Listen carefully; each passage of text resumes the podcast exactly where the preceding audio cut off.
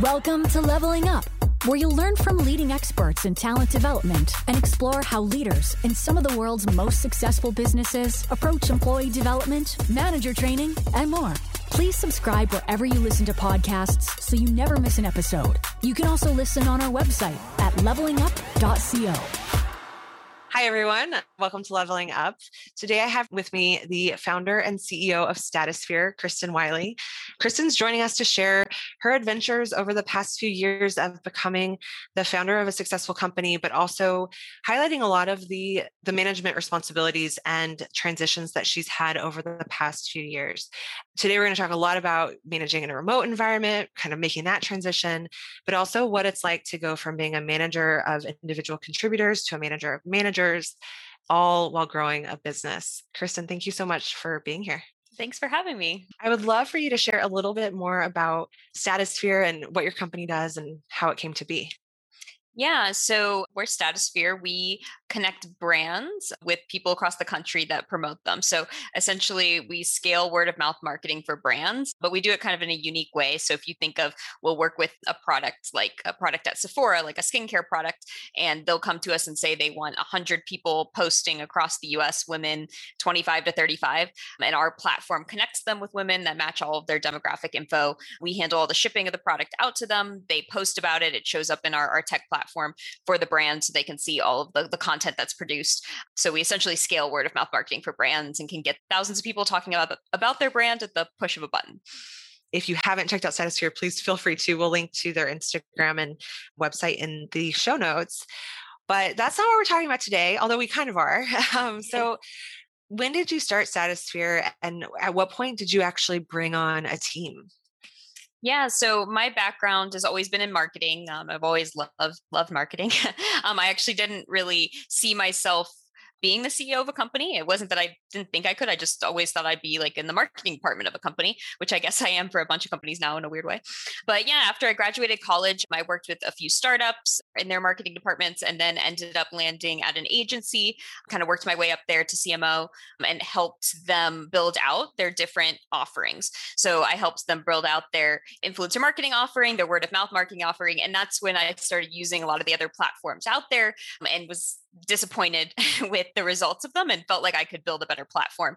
So I saw how much money our clients were spending for subpar products. So I was like, we should build something better. So that's where the idea originally came from. I started it as like a side hustle in my apartment and I just was like, let's test it. So I threw together a landing page. I am a non technical founder. So I threw together a, a platform that was a little janky to say the least as just a proof of proof of concept mvp so threw that together once we had some customers using this very primitive product i realized okay there's something here i think i think we can scale it and then that's when i started actually looking into building the team which i will say was the hardest part i think of the, the whole process that and fundraising but yeah fair enough so you have this idea you've sort of tested it, you've turned it into a prototype, you're seeing that people actually want it, they're willing to pay for it, brands are willing to pay for it.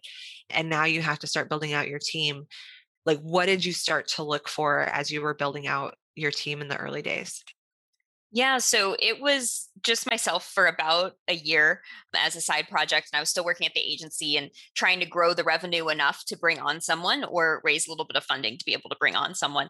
And I just remember everyone kept saying, like, you need a team, you need a team, which is so easy to say, but so hard to find. But after I had some money coming in, and then we um, did get a little bit of funding, first like seed investor, and used that to bring on our first team member, founding team member, Teresa. And she was a great complement to my skill set. My skill set is in marketing, sales, love that piece. Hers was more operations and finance. So it was a really good partnership. And I think that that was something that was really important early on is finding somebody who's like, complements you and doesn't just repeat what what you're good at. So you have this partner then who comes in and, and can complement what your your skill set is. For the most part, our listeners are not entrepreneurs. Maybe they will be someday, but they're often leaders in learning and development or managers who are managing their teams. And so one of the things that we all have in common is when you have to manage somebody for the first time. And so, how did that play out for you while you're running a business and you're busy for what you're willing to share? What, how was it to manage even just one team member? Yeah. So luckily, I had a little bit of management experience from the agency working with interns, but it's a whole different level when you're bringing on somebody who who needs to not just kind of be your assistant; they need to really come into their own role. So, I mean, it started out. Teresa started part time because we kind of like test the waters, make sure it was a good fit before her jumping on board full time, also for budgetary reasons. But it was hard to let go of things, and I think that a lot of managers in general probably, or like people growing into a managerial role, have that problem where it's it's like you feel like if you're not doing it, it's not getting done. And I know for like really important pieces of the business, it was hard for me to let go of them early on because it was just like, you know, I also started this business because I love the marketing. I love talking to all of our members and influencers. I love talking to the brands. But at the end of the day, if I want to grow a business, I shouldn't be doing that every single day. So it's kind of letting go of it from a perspective of like, is it going to get done? But then also like you have to actually let go of a lot of the tasks that you really like if you want to grow it properly. Oh, it's such a hard topic, right? Delegation. I think it's difficult for every leader, regardless of what stage you are in the organization, whether it's a 5,000 employee company or a smaller startup. Delegating the task that you love sometimes is necessary. And other times it's like hanging on to the task that you hate is actually necessary. And there's just all those different ways to, to figure out how to manage your workload. But let's stick with the story. With Teresa on board, the two of you, you're at the team. And at some point, you started managing other individuals who were taking on responsibilities that you had been owning but also probably taking on even more responsibilities than what you were you've done in the past. For example you have an engineering team now right? So how did that whole process play out in terms of hiring and also in terms of like your own personal transition to being a leader within the organization? The biggest thing that I've learned is just like how much time it takes to recruit and train people is just so much so much more than than I think I don't know I've ever thought it would be. It's like one of the things I spend the most amount of time on. And I think if you are a manager and a leader at a company, that's actually like your biggest role. And I remember I did have some mentors like tell me that early on, like your job just becomes recruitment at some point. and they're incredibly right.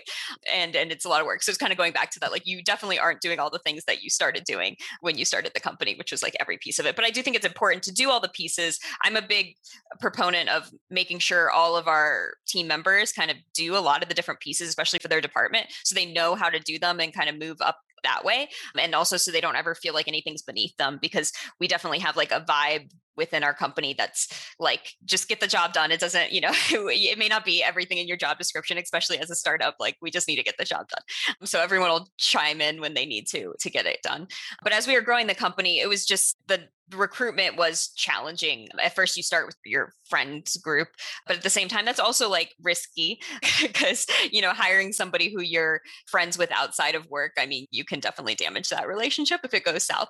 But also, that seems to be the most I have the most confidence in those people because I know them. So that's definitely where we started. And then we started branching out from there. Um, we are at a team of about 25 now. So, and then some interns on top of that, depending on the semester. So it's definitely crazy going from two to 25. It's been a roller coaster. yeah. So, I mean, gosh, that's huge already. Like to be able to grow that quickly and, transition the team and again like I, I, do think that this is so relatable regardless of whether you're a founder or a leader of a department or a growing team because at the beginning you're bringing on individuals who you want to be even better in their job than you are but if it's a new team if the role hasn't existed before there's all these hurdles to finding the right person and figuring out like what do we even need? How did you influence the recruitment process in terms of your own values as a manager? What were you looking for in generally in candidates? Yeah, so we're definitely not like a, a micromanaging type of company. It's it's you get your work done. We're also not like a every day you have to work nine to five. It's like you can build your own flexible hours. If the job gets done in less time, cool. You're you're good to go. If it gets takes more time, cool. So it's very much on an output basis is how we tried to to structure things. And so we recruited around that, like looking for self starters. You know, I think I think the typical things around that. I think we had a very young team because we did have a really small budget. We were pretty bootstrapped for a long time.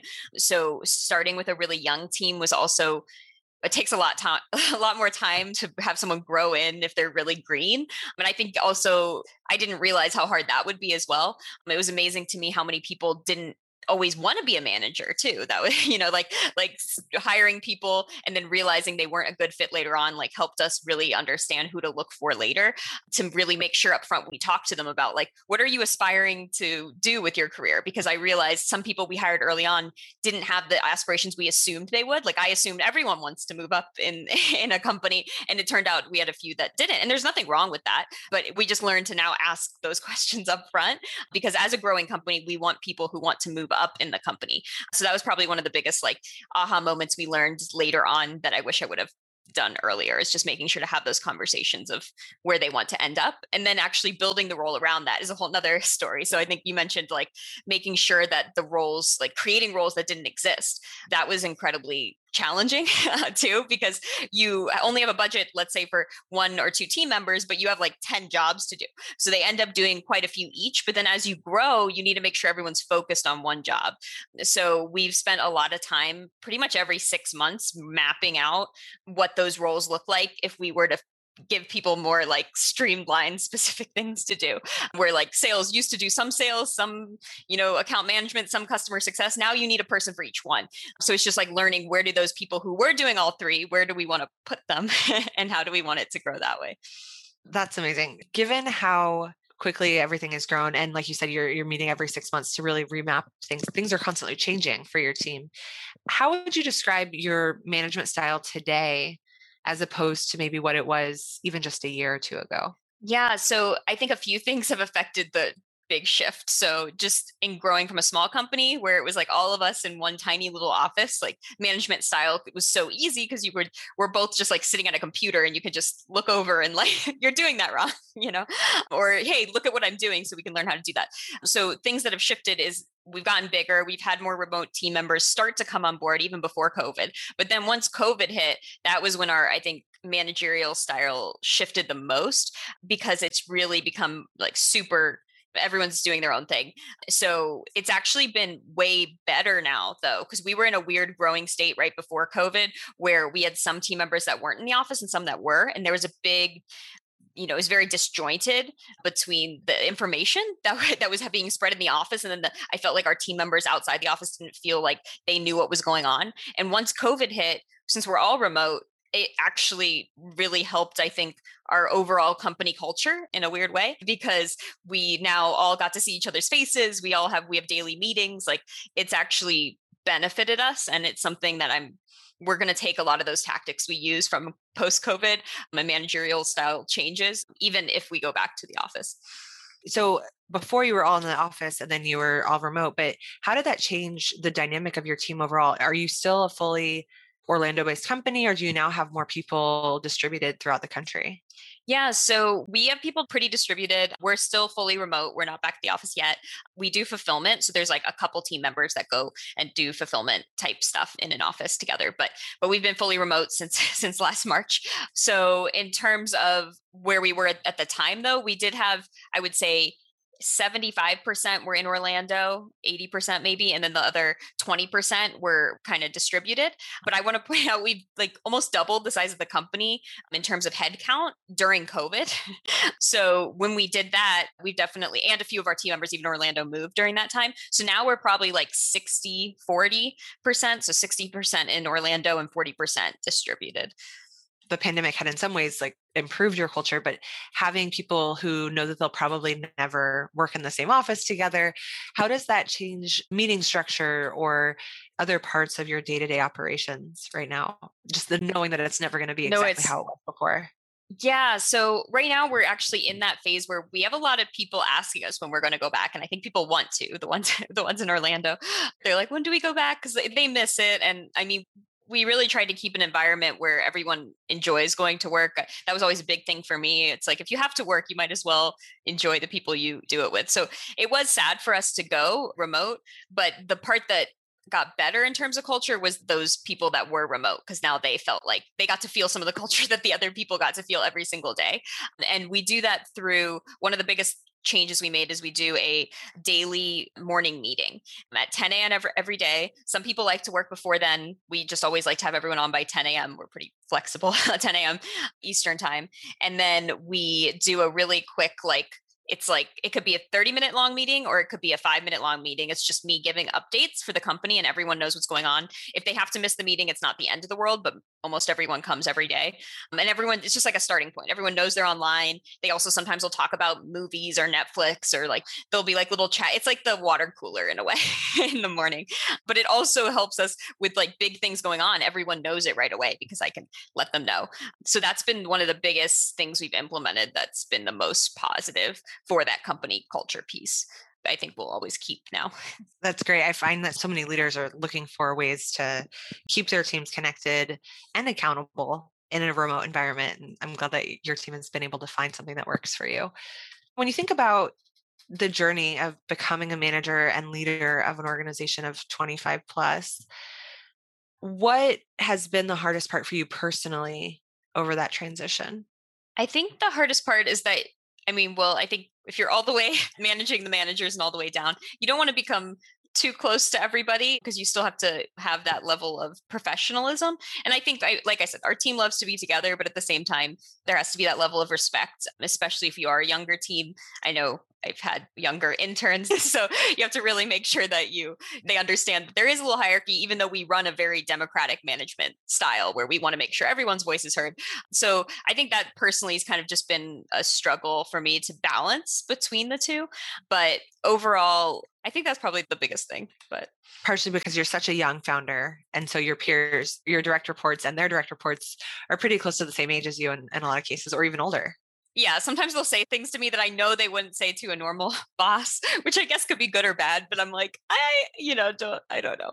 I don't know. Drawing that line has been a little bit challenging overall, but yeah, I can see how that. And this is something that comes up for so many people. How do you go from transitioning? Often, you know, you'll be in an organization where you're working with your coworkers and then suddenly you're promoted and now you're managing your coworkers and it's a really tough challenge for a lot of leaders who find themselves being in charge of people that they used to be going to happy hour with every week and that can work for a lot of people and i'm sure somebody's listening being like you can be friends with your direct reports like certainly it can work but i do think that it's finding the balance and it's always it's easier to loosen up than tighten up right? There's always that feeling of like you can be more strict now and kind of relax it than the opposite. And when you're going from being somebody's peer to their boss, that definitely changes the d- dynamic. And it comes up a lot in coaching conversations for our members. What advice has been helpful for you over the years? Like, who do you lean to for mentorship and guidance? And, and what advice has actually been effective? Yeah, I have a few mentors I talk to. I would say definitely you're very helpful. I talk to you sometimes. but I also you. talk with quite a few other like fellow founders that have built large companies and kind of listening to what they've learned along the way and that's been one of the most beneficial things because I do think that that what you were talking about early on, just like moving up very quickly into a manager position and then to a manager of managers, like it happens so quickly. And then all of a sudden it's like you're a manager of managers of managers. like it's just crazy how many layers get between you and the telephone that kind of gets played. So having those people to talk to who understand that. And then I think also just like understanding just the importance of having somebody who understands HR and all of that. Like I used to think, what does the HR do? And I think a lot of people do this if they're not in the space. They're like, what do they do? And now you're like, oh my gosh, that's one of the hardest roles I think that there is out there. I have so much respect for them. And then lastly, I, I do think coaching and like educational materials and all of that is really important because I feel like it's something that people don't prioritize all the time is like improving themselves where you're like, oh, I'll improve how I use Excel or I'll improve this. But honestly, improving how you manage people is the most important thing you can improve because it's just going to make the whole company run smoother no matter what level your managers are at because it, it, trickles down too if you're managing them a certain way they're going to manage their team a certain way and i've noticed that as well I know you're still a little early in terms of talent development, that developing these individuals to be future leaders within your organization, but what have you started to do to make sure that they are observing your management style and Teresa's management style and, and the other leaders in your organization to ensure kind of that succession planning and growth over the coming years?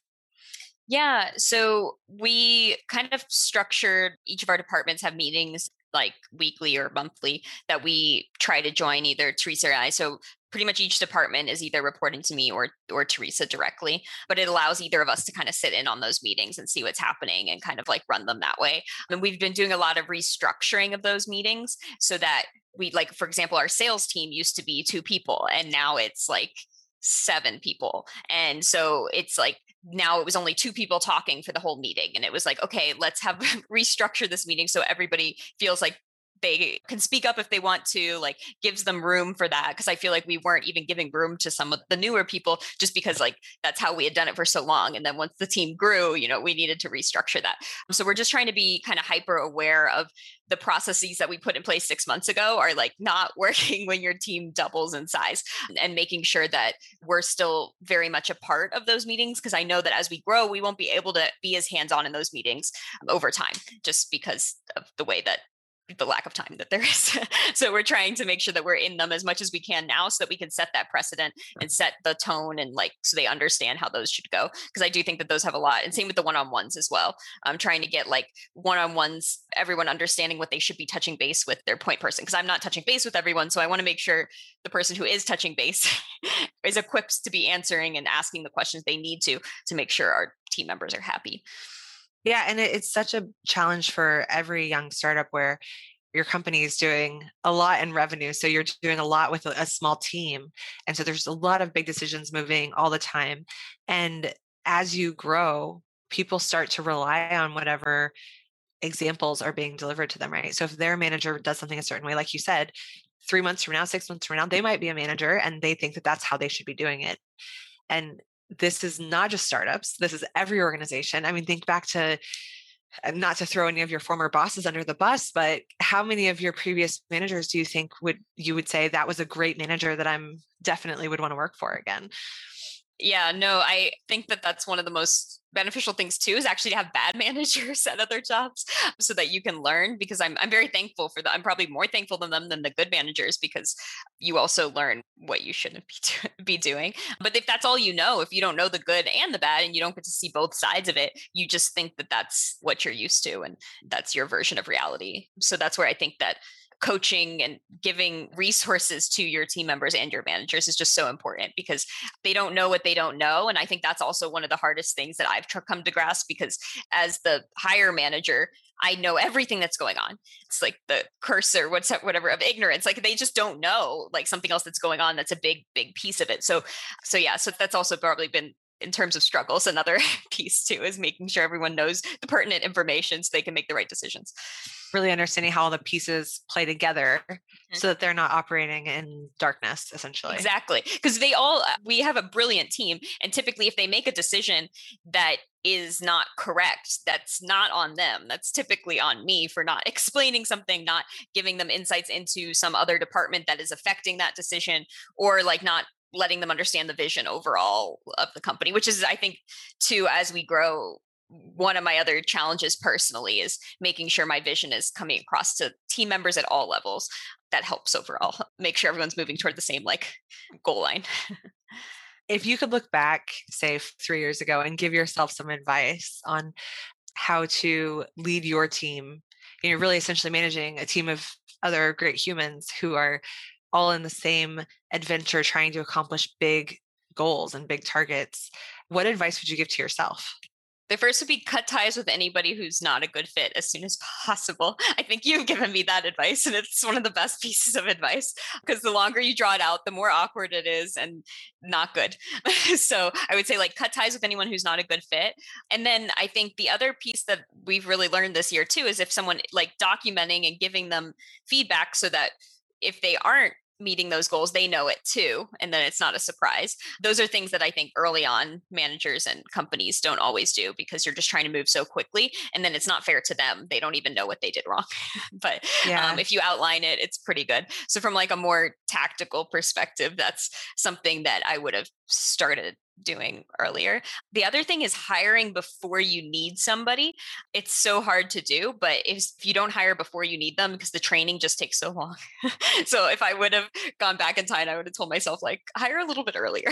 like every time I've done that, I've been happy with myself and every time I didn't, I've been like, why why did I wait? yeah, no man, that's a big one, right? Being able to see what you're going to need For you as a founder, that's really a decision that you kind of have to make with knowing your own finances, knowing what budget you have in, in store and where your vision is going.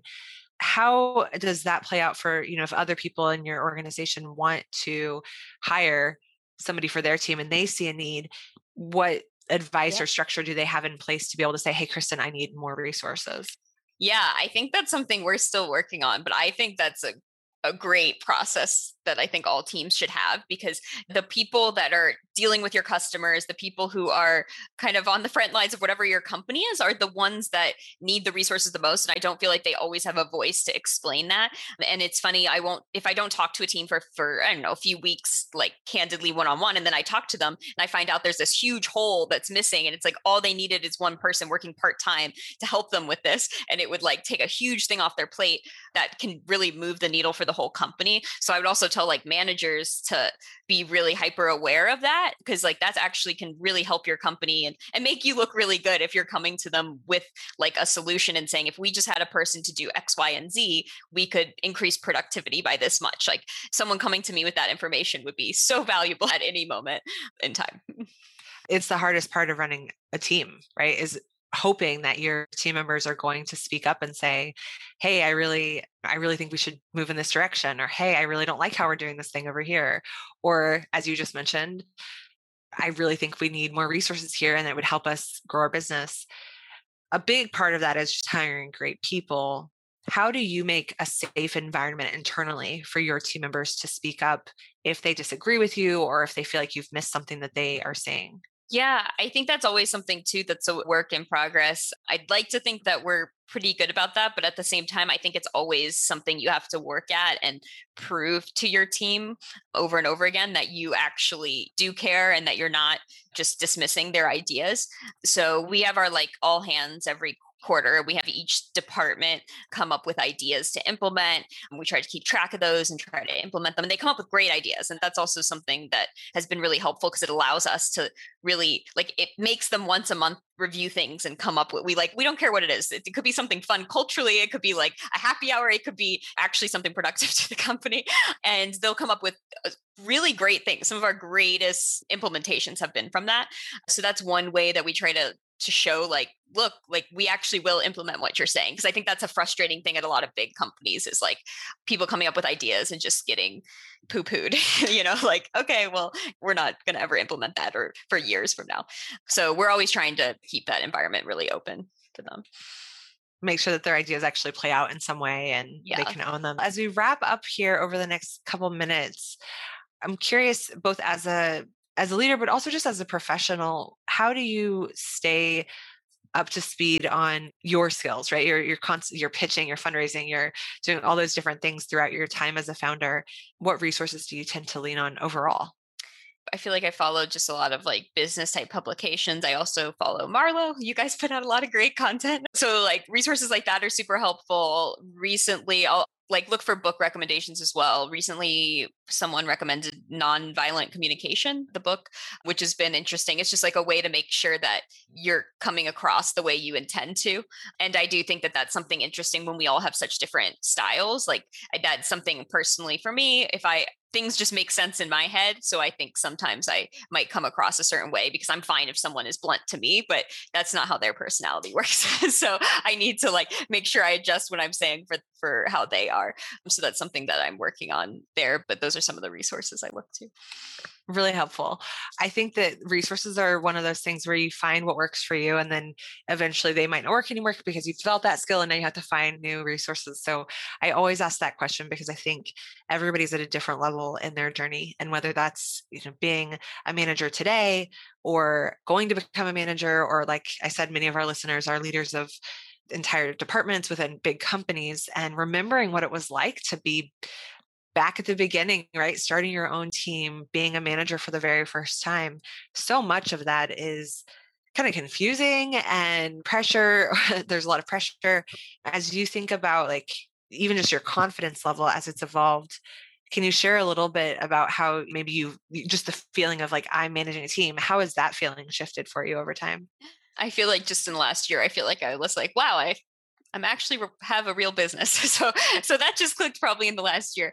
But the team thing is always pretty surreal to think that there's that many people that kind of rely on us for their livelihood, which is a lot of pressure. But overall, like I I love everyone we work with and I just whenever we're hiring, I want to make sure that the person fits in with everyone else. Like that's our number one thing, just to make sure like from a a standpoint like we don't want any like debbie downers or you know we want people that have the right attitude that's like we're going to get this done and and understand the vision so like that's really what we're trying to hire more for now and that seems to have been doing a better better job and also people that are coachable too just overall is better than somebody that coming in and just thinking they know everything i think in any department or any any perspective but overall it's just been a eh, surreal experience to see the actual company build out and then restructuring it every six months where we're like wow this is like a, a whole new looking company org chart like every six months so imagining somebody who is joining a department and they've been given free reign to build out their entire team and hire, you know, 15 people, which happens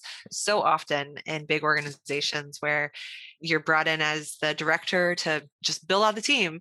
For somebody who has to build out a new team in rapid succession, do you have any thoughts that you would want to impart for them? Yeah, the best thing I've tried to do is pick kind of the skill sets or the things that I need the most and then find somebody who's better at each one of them than me.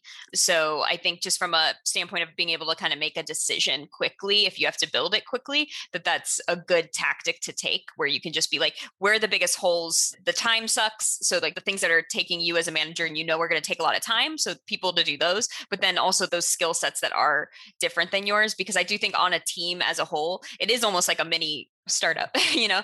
You need to make sure that you have all the pieces to complement each other. If you have the same a bunch of the same people it's just not gonna gonna work out as well at the end of the day. And then also figuring out like the order of operations for hiring because I do think when you're building out a team, that's something that we've been trying to do consciously is just make sure like, okay, hiring this person because this person should have a say in who the next person is because they're going to work most closely with them. And they also might have really good recommendations for who those people are. So making sure that you're putting together an order of operations of who you want to do first, second, third, and not just kind of. I feel like the knee jerk reaction is sometimes to just hire the lower level people first, but it makes sense if you're able to to hire some of the mid level people and then get the rest of them.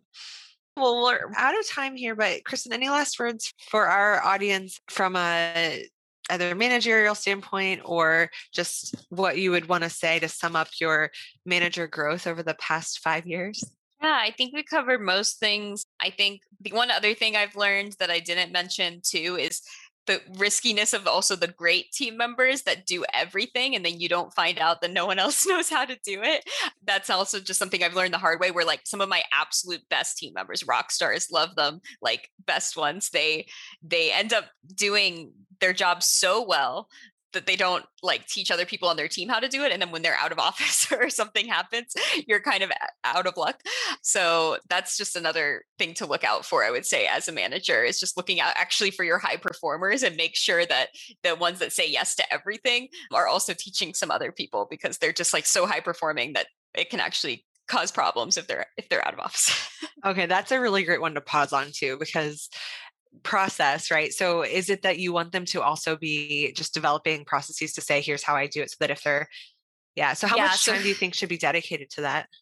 So as a startup, we did not take much time in the beginning to do like any process documentation. We were not great. Our tech team was great. They document literally everything. So they're amazing. Yeah. But I would say our other departments were not, that was not something we were focusing on. And things, processes were changing so quickly. To be honest, it would have been a waste of time yeah. early on. But now that we are a growing team, we have set aside like it was an entire Q1 project just putting together processes. And I would say one thing that I learned from another one of our team members that came from another company what they did at her company was every time that you needed something you'd go to the process documentation area and if it doesn't exist it was your job to create it. Yeah. and that's what we've been trying to do. Uh, so it's like one way if, if you're starting from from the bottom and it allows you to kind of keep that up to date in general but i do think process documentation is so so important. It just ends up saving so much time in the long run with growing your team and everything. But i think that your high performing team members too you'll find out that they may not document everything they just kind of do it especially if they're great at it. Is this something that you did also at the beginning of your time? Like you just knew how to do things. And so did that make it really tough for you to delegate to other people? What was oh, your process? Yeah, for sure. I think I had like just a tipping point where I realized one of my mentors was like, you can't be doing everything. Like you should only be doing stuff that no one else can do. And so I really took a conscious effort like probably a couple years ago once we finally had a team to be like anything that someone else can do i'm not doing. And once i started doing that it really did help move the needle because then i could work on strategy i could work on all these pieces and actually build a scalable company. And same with i think a department it's the same thing where it's like if you are the full manager like managing people is a full-time job. If you're doing tasks then you can't manage people and if you're managing people you can't do tasks. So teresa and i have been trying to draw a very clear line between our managers and be like okay they're a manager, they should not be doing other tasks because project managing is just you need your full brain capacity and you shouldn't be doing little task oriented work too much. And yet I'm sure you spend your evenings the same way I do, but hey. well, as the I'm CEO, you do you do the job that that no one else can or wants to do. yeah, so. no, sometimes it happens, but it is a good mission to make sure that all the individual contributor work gets put into individual contributors who are great at it, yeah. right? who are able to focus all their attention on that and getting yeah. it done. Kristen, this has been awesome. I have so much fun just talking with you about a topic that I'm so passionate about. And I've seen you grow over the past few years, four years to where you are. And I wish your team tons of success. So thanks so much for being on the show. Yeah, thanks so much for having me and excited to read more of your content and listen to your podcast. All of your stuff is great. Thank you. Thanks for listening. If you enjoyed this episode, please subscribe wherever you listen to podcasts. We're on Stitcher, Spotify, and Apple Podcasts. Head over to levelingup.co to join our newsletter and to find past episodes.